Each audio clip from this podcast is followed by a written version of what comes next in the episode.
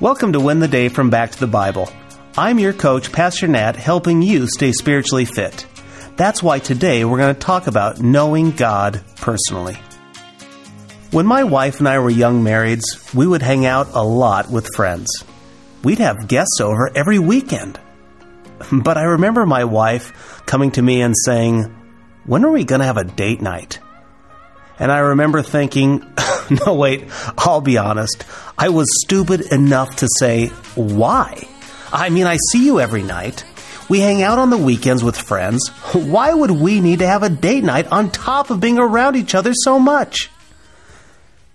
You see, she recognized that proximity does not equal intimacy. Being near to someone does not mean being close to them. Now, I was a fool. I had open access to a real intimate relationship, but I missed it. Thankfully, I got my act together and now we're best friends. But you know, we can do the exact same thing with God. We know of God. However, we just don't know Him intimately or personally. but we can. Listen to this. Come close to God, and God will come close to you. That's what James said. Now, the Apostle Peter, he said, Give all your worries and cares to God, for he cares for you. God is there to hold you and to walk you through every disappointment, every diagnosis, and every heartache. Why?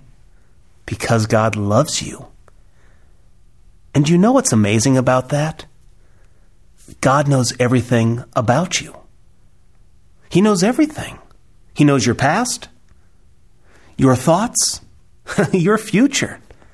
And despite your sins, God still says, I love you and I want to know you. Listen to the words of David as he describes the knowledge of God in Psalm 139. O Lord, you have examined my heart and know everything about me. You know when I sit down or stand up. You know my thoughts even when I'm far away. You see me when I travel and when I rest at home. You know everything I do. You know what I'm going to say even before I say it, Lord. You go before me and follow me. You place your hand of blessing on my head. Such knowledge is too wonderful for me, too great for me to understand. Did you hear what he said? God really is there. He knows you. He loves you. He wants a deep, personal relationship with you. The question is, what do you want? Here is my challenge for you today. If you've never come to God through His Son, Jesus Christ, you really don't know God personally, then do so today. Turn from your sins and turn to Christ. God's forgiveness and love, it's there. You simply have to believe and receive it. If you have put your faith in Jesus Christ, but you've kept God at a distance, come back to Him.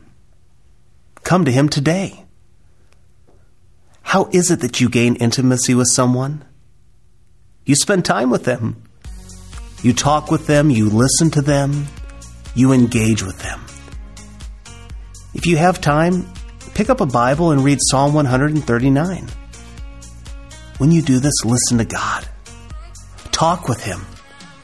Talk with Him about anything and everything. He is there. He wants to know you, He wants to be with you. Spend time with God.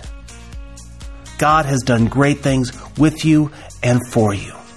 So now go, be intimate and personal with God. When you do this, I promise you, you will win the day.